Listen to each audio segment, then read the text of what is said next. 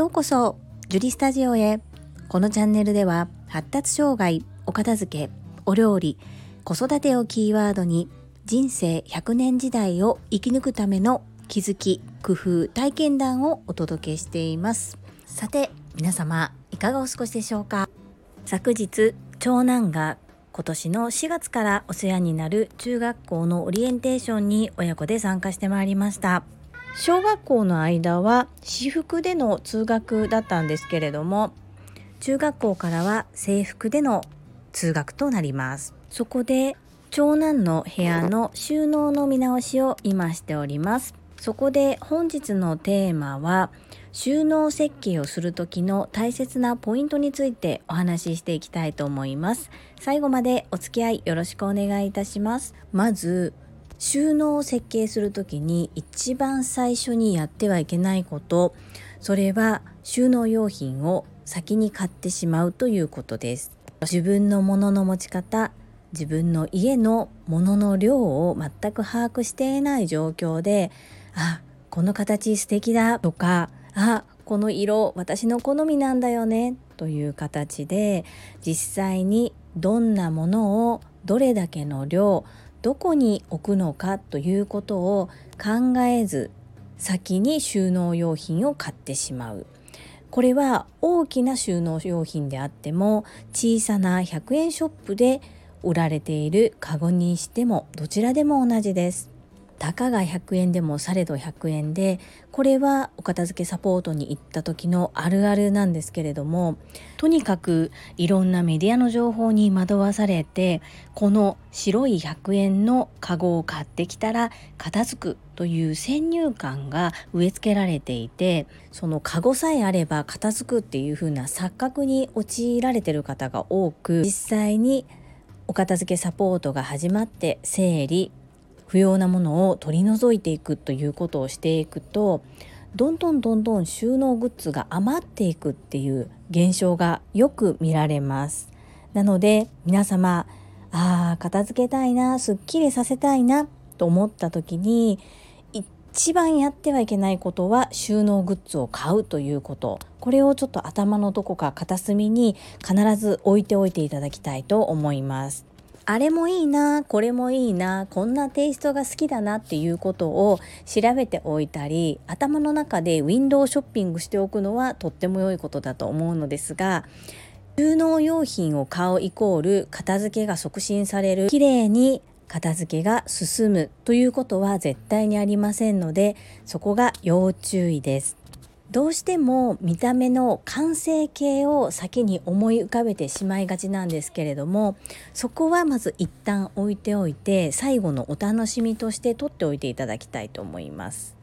我が家の場合はこれから制服で学校に行きます。しかも月曜日から土曜日まで。要するに私服で生活するのが土曜日の半日と日曜日だけっていう風になるのでほぼ制服を着ている生活になります。そしてうちの長男なんですが脱いだパジャマをなかなかすぐに洗濯かごに入れたりすぐに元に戻したりっていうことができませんどうしても床置きになりがちなんですねそこで私が考えた収納というのが息子の部屋に扉を開けて入った瞬間に学校のカバンと制服を脱いでかけれるスペースを作るということです。さらに学生服の中のポロシャツがあるんですけれども、まあ、成長もきっと著しいということで洗い替えということで長袖と半袖を3枚ずつ購入したのですが制服上下と長袖と半袖のポロシャツをすべてそこにかけて置いておくという収納を考えてみました。それで私本位になっては結局息子ができませんので息子にこういうふうにしようと思うんだけれどもどう思うということを聞いたらああそれ楽かもしれないわざわざクローゼットに行って置くということがちょっとしんどいかもっていうことだったので子どもたちは2人で1部屋を利用しているというのとそれとクローゼットの収納が割と小さめの部屋になりますのでどちらにしても全てクローゼットに入れることができない状況なので外に出すっていうのは、まあ、抵抗ないんですよね。部屋に入って奥にあるクローゼットに行き着く前に床置きにされてしまうぐらいであれば扉を開けたすぐそこにかけれるスペースがあってポンポンとそこで着替えが済むような作りにしてみようというふうに思っています。これはあくまで私が親目線で息子の動線を考えてズボラな部分も見た上で考えついた収納ですので全てのご家庭に当てはまるわけではないですし実際やってみたらもしかしたら長男に合っているかどうかもわからないんですけれどもいずれにしても収納グッズ今回の場合はちょっと大きな買い物をしたんですけれどもそれが子どもの成長に伴って足りない状況であったことは事実ですので仮にそれを使わなくなったとしても棚に変形していろいろといろんな場所で使えるようなものを選びました。在庫はあったのですがお店まで届くのに少し時間がかかりますので実際に家に持って帰ってきて組み立てて使うのは来週以降になるんですが私がちょっと久しぶりにワクワク楽しみにしております。長男も新しい生活が始まるということでいろんなものを新しくしていってるのですごく楽しそうに見えます。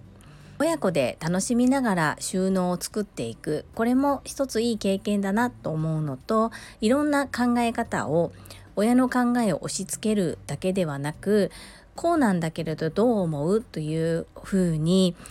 長男の意見も聞いてみて今回は買い出しもある程度私が何を買うというのは決めていたんですが長男も一緒に連れて行って見てもらって色とかうん中をちょっとカスタマイズできるような収納用品でしたのでどのようにしていくかっていうのを2人で考えてそして購入してみました。仕上がりがとても楽しみです。また完了してそして実際に使い出してどうだったかというところも含めて皆様にご報告していきたいなというふうに思います。